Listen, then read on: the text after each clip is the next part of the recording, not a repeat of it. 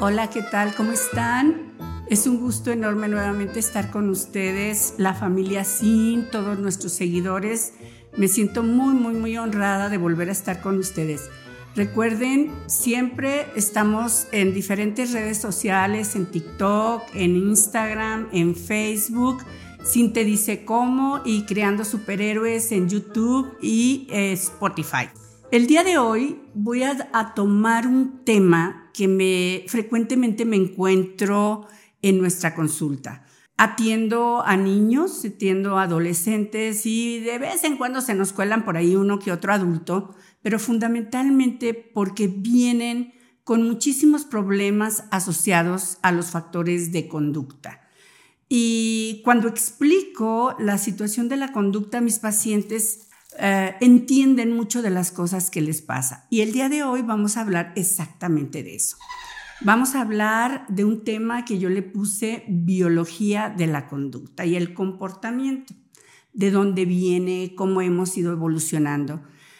Algo que tenemos que entender que el ser humano no es un ser humano estático, no hemos sido siempre como somos ahora, las cuestiones biológicas y genéticas del ser humano van cambiando y adaptándose a situaciones, mmm, podríamos decir, asociadas al medio ambiente. Y hemos visto muchas cosas, obviamente, muy interesantes. Lo primero, por ejemplo, podemos ver los factores nutricionales. Sabemos que el ser humano se volvió un ser eh, biológicamente inteligente, capaz de analizar, comprender muchas situaciones a partir de que empezó a consumir proteína de origen humano, de origen, perdón, de origen animal, de origen animal. Esa proteína nos permitió desarrollar el lóbulo frontal y a partir de ahí empezamos a razonar, analizar, comprender y tomar decisiones que nos pudieron ayudar a avanzar como seres vivos y convertirnos en una en un grupo que podemos decir que llamarse como civilización. Entonces, el ser humano ha ido evolucionando definitivamente según la teoría de, de, la evolución desde un cerebro de reptil. ¿sí? Nosotros compartimos parte de nuestro cerebro con los reptiles, que viene siendo el tallo cerebral. Para eso, el día de hoy me traje un cerebro, ¿sí? Que lo podemos ver aquí más o menos. Es una, una este, imagen a escala donde podemos apreciar mucho de lo que yo les estoy diciendo. Vamos a empezar por entender qué es el cerebro de reptil.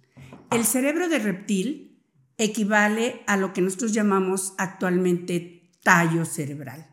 Mecanismos de alarma, de alerta, de, de sobrevivencia, hambre, todo lo que tiene que ver con factores de protección instintiva y funciones orgánicas de nuestro, de nuestro cuerpo. Esto es lo que tienen los reptiles. Hasta ahí les llega a su cerebro. Por eso un reptil no tiene emociones cuando se va a comer a un ratoncito porque tiene hambre. Simplemente cubre sus necesidades a través de la formación.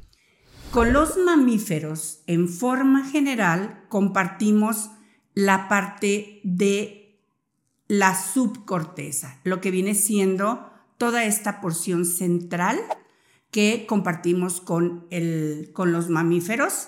Dentro de ellos una parte muy interesante que se llama sistema límbico. Y los seres humanos han desarrollado la corteza cerebral, dentro de ella la parte que corresponde al lóbulo frontal, que es lo que nos hace ser realmente seres pensantes. Para mí esto es muy importante entenderlo, cerebro de reptil, cerebro de mamífero y cerebro de humano.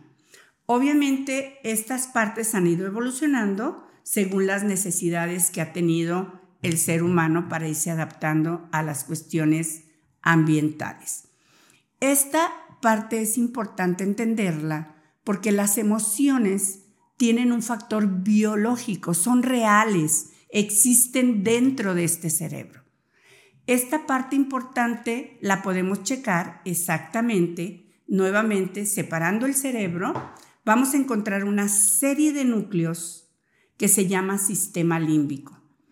Este sistema límbico no lo controlamos nosotros, lo controla el sistema nervioso autónomo. Como su nombre lo dice, se manda generalmente solito.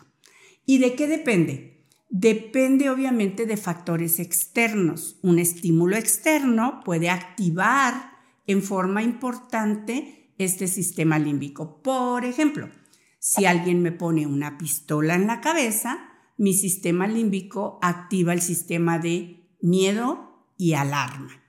Si alguien me dice una grosería, obviamente mi sistema límbico también se enoja y quisiera decir 250 mil groserías más. Ok, entonces esto a veces se activa sin necesidad de factores externos y de pronto yo le digo que parece como una olla de palomitas de maíz que empieza a lanzar y a lanzar y a lanzar los neurotransmisores, que son sustancias químicas que son las que se producen en este sistema límbico y desencadenan todo lo que estamos buscando. Pero ahí el ser humano todavía no sabe qué le pasa, solamente es una reacción impulsiva. Estas sustancias químicas atraviesan el cerebro y salen al lóbulo temporal. En el lóbulo temporal, cuando llega la emoción ahí, el cerebro ya sabe lo que le está pasando. Estoy triste, estoy contenta, estoy enojada. ¿Qué edad debemos de tener para que el lóbulo temporal tenga conciencia de la emoción? Aproximadamente a partir de los cinco años, ya el cerebro es capaz de analizar la emoción y decir, estoy triste, estoy enojado, estoy contento. Y ya que el lóbulo temporal analiza y reflexiona qué emoción es la que tiene, manda la información a la parte del lóbulo frontal. Y el lóbulo frontal la analiza, la razona, la controla y la frena. Por ejemplo, volvemos al ejemplo de si alguien me pone una pistola en la cabeza, y yo reacciono solo con mi sistema límbico, brinco, lloro, grito, pataleo, corro y hasta me aviento de cabeza, pero en realidad todavía no tengo una conciencia de qué es lo que me está pasando. Cuando yo lo analizo con el lóbulo temporal, ya sé que tengo miedo, ya sé lo que me está pasando, pero todavía no lo hago de una manera adecuada. Cuando yo lo, razono con el lóbulo frontal, mi lóbulo frontal me dice, hey, tranquila, no corras, es un ladrón, quiere tu dinero, dale las llaves, dale el dinero. Sigo teniendo miedo, pero ya es un miedo razonado, controlado y analizado. Así es como trabaja el circuito de las emociones de una manera natural y normal. Puede existir situaciones donde el sistema límbico lanza neurotransmisores sin ton ni son y realmente no tenemos ningún control sobre las emociones. O bien va a haber situaciones donde solo llega hasta el lóbulo temporal, donde sé que tengo miedo o sé que estoy enojada, pero no tomo una decisión de una manera adecuada. Lo correcto es que el sistema trabaje completo, sistema límbico, lóbulo temporal y lóbulo frontal. El lóbulo frontal, cuando nosotros eh, estamos pequeños, no tiene ninguna información. El lóbulo frontal va aprendiendo de lo que nosotros le enseñamos, algo que nosotros llamamos neurona espejo. ¿Quién es nuestra neurona espejo? Nuestro tutor, nuestro cuidador, la persona en la cual me reflejo enfrente. Y es un, la neurona espejo se convierte en una parte muy, muy, muy importante del neurodesarrollo porque depende de lo que aprendamos de esa neurona espejo, es como nuestro cerebro va a reaccionar. Voy a poner un ejemplo. Si mi neurona espejo es mi mamá y ella le tiene pánico a las cucarachas, por ejemplo, ella ve una cucaracha, grita, baila, zapatea, corre, se sube arriba de la mesa. el niño que todavía no conoce esa emoción voltea a ver a la monstruosa cucaracha, voltea a ver a la reacción de la mamá y toma una decisión analítica y dice, esto debe ser muy peligroso. Y el niño de ahí entonces aprende a tenerle miedo a la cucaracha. Y eso es muy común, sobre todo cuando lo hemos analizado en las situaciones de la sangre, ¿no? O sea, yo creo que es a la que la mayoría de todos estamos expuestos a ver sangre y cuando vemos sangre, según tengamos el patrón de reconocimiento, obviamente va a ser nuestra reacción cuando veamos sangre. Entonces, todo esto es muy importante porque los patrones genéticos, o sea, lo que la genética me genera a través de las células que me donaron mis papás, los genes que me donaron mis papás, van a ser modulados a través de los factores que se conocen como neurona espejo. Entonces, el patrón del cuidador, del comportamiento y su conducta va a ser fundamental para que este niño tenga algún tipo de problemas. Y yo les digo constantemente, si todo fuera que el niño nada más llorara, gritara, se enojara, eh, no pasaría nada. El problema es que las emociones alteran otras áreas del comportamiento de nuestro cerebro. Tenemos, por ejemplo, lo que yo les llamo el factor estrés. Mm, ¿Qué es el estrés? Pues es las complicaciones o las situaciones de la vida diaria, lo que me aparece en la vida diaria. Y nadie nos podemos comparar con nadie, nadie. ¿Por qué? Eh, yo les digo en forma simbólica que cuando nosotros nacimos, a la hora que fuimos saliendo, nos fueron dando un costalito para manejar el estrés. Te pudo haber tocado un costalito pequeño, pues le, le caben pocos problemas, uno mediano, uno grande. Por eso todos somos individualmente diferentes. Muy frecuentemente, no sé si se han encontrado que, les dicen, ay, es que estoy muy estresada por tal cosa.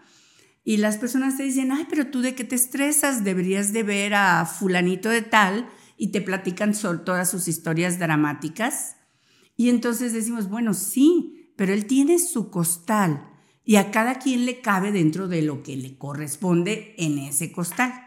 Y se supone que yo debo de vaciar mi costalito todos los días, cosa que normalmente no hago. Y voy dejando piedritas, piedritas, piedritas y termina por estar completamente lleno mi costal. En ese momento mi organismo, mi cerebro, todo se pone en situación de, hey, tienes que poner atención a esto. Y me da el nivel 1 de estrés.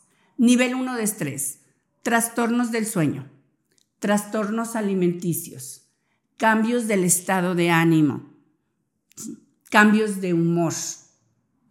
Todo eso es el factor nivel 1 y eso yo creo que la mayoría de todos nosotros lo hemos pasado el nivel 1.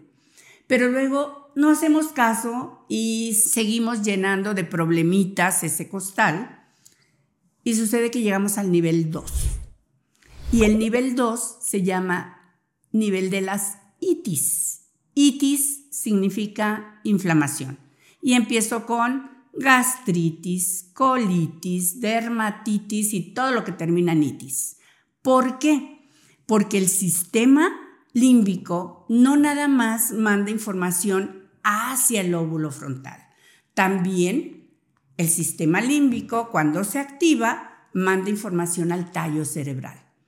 Y en el tallo cerebral tenemos un nervio, un núcleo de un nervio que se llama nervio vago. ¿Por qué creen que se llama vago? Porque anda por todos lados. O décimo par craneal o también se llama neumogástrico. Este nervio va a inervar mi corazón, mis pulmones, mis intestinos, mi estómago, todo lo que tiene que ver mis órganos internos. Y entonces, al mandar información de alarma hacia el lóbulo frontal, también puede mandar alarma hacia el tallo cerebral. Y entonces estas personas ya fueron con el gastroenterólogo y les dijo, no tienes nada Y lo que debe decir el gastroenterólogo es, no tienes nada en tu estómago, más sin embargo, sí te duele el estómago. ¿Sí? Van al neumólogo y le dicen que no tiene nada en los pulmones. ¿sí? Van al cardiólogo y también le dicen, no tienes nada. Entonces, eso realmente las personas se sienten confundidas, ¿no? Y también eh, les dan una idea a las personas que depende de ellos sentirse mal cuando en realidad no es así. No es así. ¿Por qué? Porque el nervio vago depende también del sistema nervioso autónomo. Tú no lo puedes mandar. Tú no le puedes decir a tu corazón, quiero que pares, quiero que no estés con acelerado en tu, en tu frecuencia cardíaca. No le puedes decir a tus pulmones que se expandan y que no les dé asma. Entonces, esto no depende del ser humano en forma voluntaria es una respuesta a los factores conductuales emocionales que está mandando ese sistema límbico esa respuesta de alarma, esa reacción de alarma y entonces el organismo tiene problemas. Entonces, ese sería nuestro nivel 2. Tenemos otro nivel, nivel 3. El nivel 3 ya es un nivel de alarma mucho más intenso, más importante. El ser humano tiene dos tipos de ejército, dos tipos de células que nos defienden. El ejército regular, que son los leucocitos, linfocitos, neutrófilos, toda esa generación de células. Y un ejército elite, o sea, un ejército muy especializado que nos defiende de cosas importantes, que se llama sistema inmune. Y el sistema inmune con tanto nivel de estrés, los generales de ese ejército se vuelven loquitos y me autoatacan. Y entonces viene la respuesta del nivel 3. ¿Cuál es el nivel 3? Voy a poner una de las que más ustedes conocen, que es el vitiligo. O sea, desconoce el pigmento de mi piel y lo ve como un enemigo y lo ataca y entonces se despinta mi piel y eso se llama vitiligo. Puede desconocer mi pelo, los folículos pilosos y arranca en forma circular cantidad de cabello. Se empieza a caer, pero en forma extraordinaria. Eso se llama alopecia areata. Puede desconocer mis articulaciones y me da artritis puede descomponer todo el sistema inmune y me da algo que se llama lupus.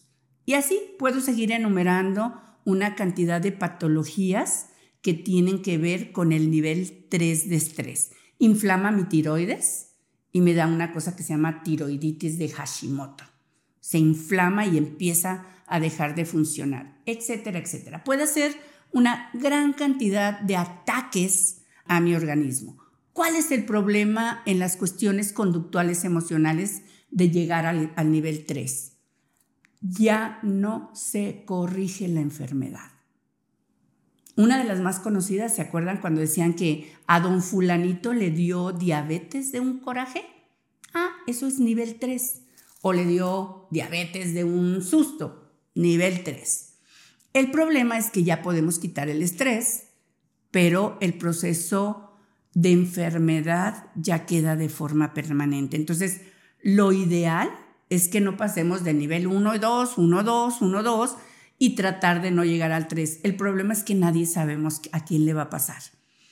Y tampoco es nivel 1, nivel 2, nivel 3. Hay personas que debutan en el nivel 3. Alguien decía que los factores emocionales no podían ser detectados en niños pequeños. Eh, yo les puedo decir que el, bebé más pequeño que yo he visto afectado por un factor emocional ha sido un bebé de dos meses. Y en un nivel 3, porque me lo mandó un, dermatólogo por un proceso de vitiligo muy importante que tenía ese bebé. Entonces él, sabía que era un, problema de la piel, pero conocía que el problema tenía que ver con un fondo emocional.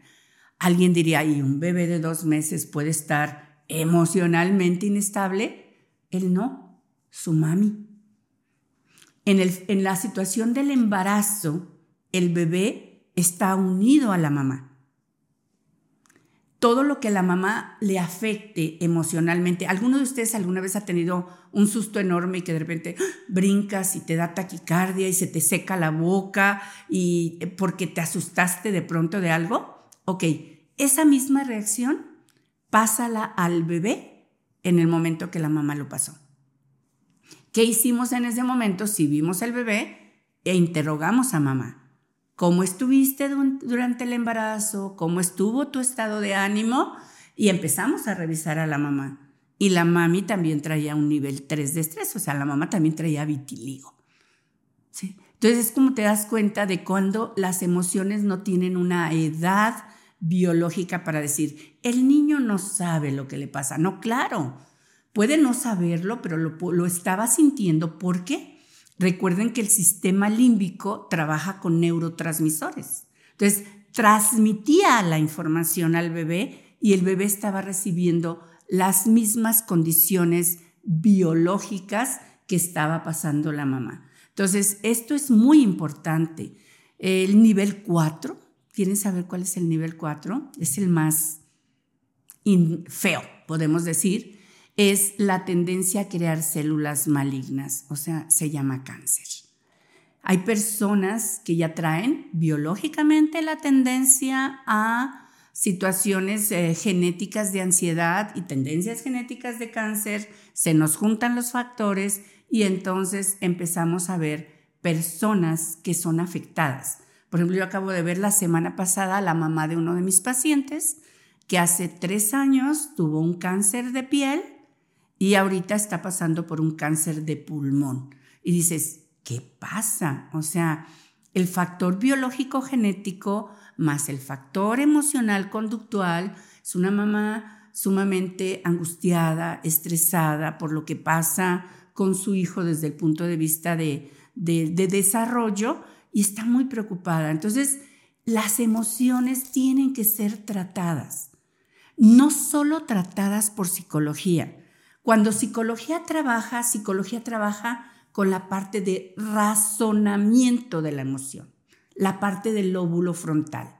Pero la parte que tiene que ver con el sistema límbico, con el tallo cerebral, con todo esto, no la puede controlar el psicólogo, no la puede controlar voluntariamente el paciente, por lo tanto necesitan ayuda, ayuda farmacológica.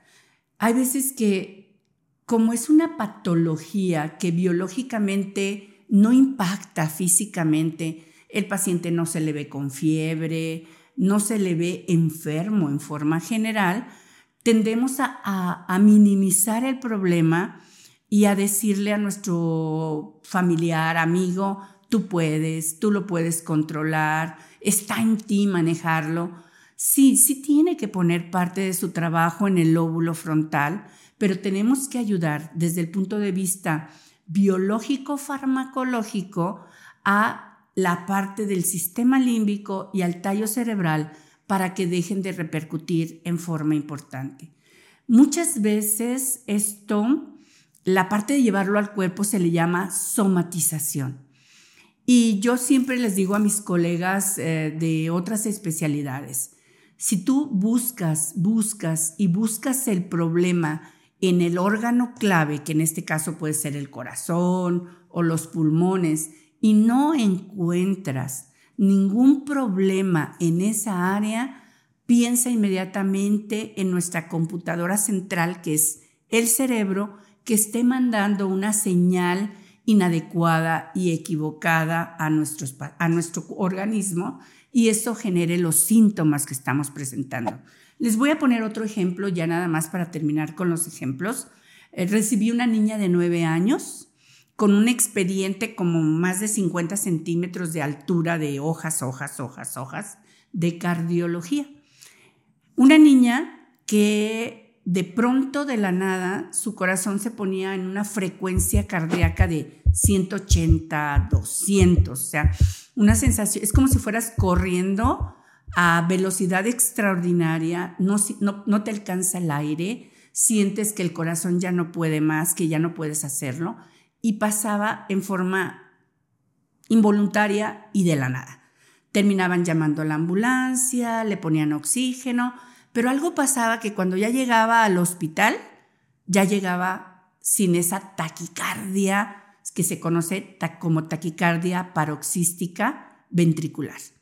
O sea, se supone que no es tan mala, pero imagínate 200 frecuencia cardíaca por un minuto. Es realmente extraordinario cuando la frecuencia promedio es de 70 por minuto. La biocardiología, le hicieron todos los estudios habidos y por haber y no encontraban, pero de pronto ¡prum! presentaba esas taquicardias paroxísticas. Cuando llega conmigo ya llega con un marcapaso. Una niña de nueve años con un marcapaso, ¿sí?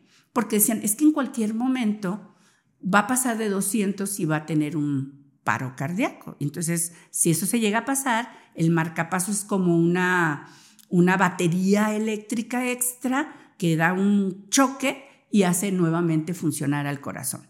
Llegan conmigo, obviamente, físicamente la niña no mostraba ningún problema. Dimos un ansiolítico, un ansiolítico. Aparentemente no había motivos externos, pero eso se presentó a partir de que nació su hermanita. A partir de, que nació la hermanita empezó a presentar esa situación. Dimos el ansiolítico adecuado, la niña dejó de presentar los brotes paroxísticos, se le pudo retirar el marcapaso, se mandó a psicología para que manejara de una mejor manera o de una manera más eficiente sus emociones y esta niña ahorita está dada de alta, ya no toma ansiolíticos, ya no trae marcapaso y su corazón se mantiene más o menos estable. O sea, sí de, de vez en cuando hay alguna taquicardia, pero es algo leve. Fíjense hasta dónde pueden afectar las emociones. Son verdaderamente muy, muy importantes y no debemos de minimizar eh, a partir de pandemia, de los encierros, de muchos cambios que hemos tenido en nuestros hábitos de, convivencia, se incrementaron los problemas conductuales emocionales, eh, empezaron a generarse situaciones como depresión, ansiedad, bipolaridad, trastornos limítrofes de la personalidad, personalidades esquizoides que empezaron a aflorar a partir de estas, de estas situaciones. Es muy importante trabajar con ellas para lograr los objetivos de una vida saludable, una vida saludable desde el punto de vista físico, desde el punto de vista social y desde el punto de vista personal, para poder lograr los factores de control emocional conductual. La plática es una plática sencilla, pero es una plática para que no demos por hecho de que los síntomas de un paciente son inventados, son reales, lo siente realmente. Y podemos algunos de ellos detectarlos cuando es un proceso de somatización, como la presión arterial alta, el descontrol metabólico. Actualmente conocimos una nueva patología que son los factores inflamatorios crónicos post-COVID, que generaron problemas de depresión, de memoria, problemas cerebrales muy importantes en personas mucho más jóvenes. Entonces necesitamos estar muy, muy alerta. Si tú lo padeces, si tú tienes algún problema, acude, acude con médicos psiquiatras, con médicos psiquiatras infantiles, con neurólogos pediatras, para poder realmente eh, encontrar el fondo del problema y cuál es la situación por la cual estás pasando y que esos síntomas o esa somatización son reales para tu cuerpo, no son, eh, no hay una afectación real sobre el órgano choque. Y tenemos que entender que tenemos cada uno de nosotros una área en el cual descargamos en forma más frecuente el estrés el típico medio diarrea del susto, medio colitis del enojo, etcétera, etcétera, pero puede cambiar. y podemos eh, tener una somatización inespecífica y alguna vez no puedo respirar, en alguna otra vez me puede dar gastritis, en algunas otras veces puedo tener la colitis, etcétera, etcétera. Y entonces tenemos que acudir con un médico primero, un médico especialista en adultos, por ejemplo, un médico internista, en niños, un pediatra que haga un adecuado análisis de las áreas o de los órganos de choque. Si ya no encuentran nada, entonces corresponde al psiquiatra, corresponde al neurólogo pediatra o al neurólogo de adultos. Hay que perder el estigma, hay que quitarnos el estigma social de, de si vas a un psiquiatra, lo primero que te preguntan es que si estás loco. Le digo, no, los locos no van al psiquiatra, ¿sí? Van las personas que encuentran algo confuso en sus emociones, algo de inestabilidad en su conducta y que buscan y necesitan ayuda. En realidad son personas que nos pueden ayudar bastante. El psicólogo también nos puede ayudar mucho para poder tener una vida más saludable, más equilibrada, más equitativa. Hay factores que nos generan protección y hay factores que nos generan alteración. Tenemos factores protectores o que nos alteran intrapersonales. Intrapersonales. Ya personitas que tienen algún daño orgánico, que tienen alguna secuela de alguna otra enfermedad, pues son factores que van a contribuir a generar mayores problemas. Y hay factores de protección donde si el niño es más empático, si no hace tanto berrinche, si no llora tanto, pues es un niño que puede tener mayores oportunidades de, desarrollo.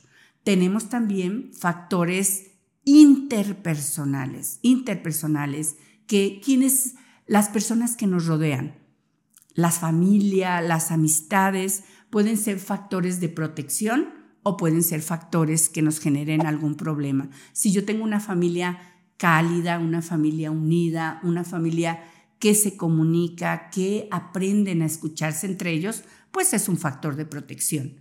Pero si yo tengo psicopatología en los papás.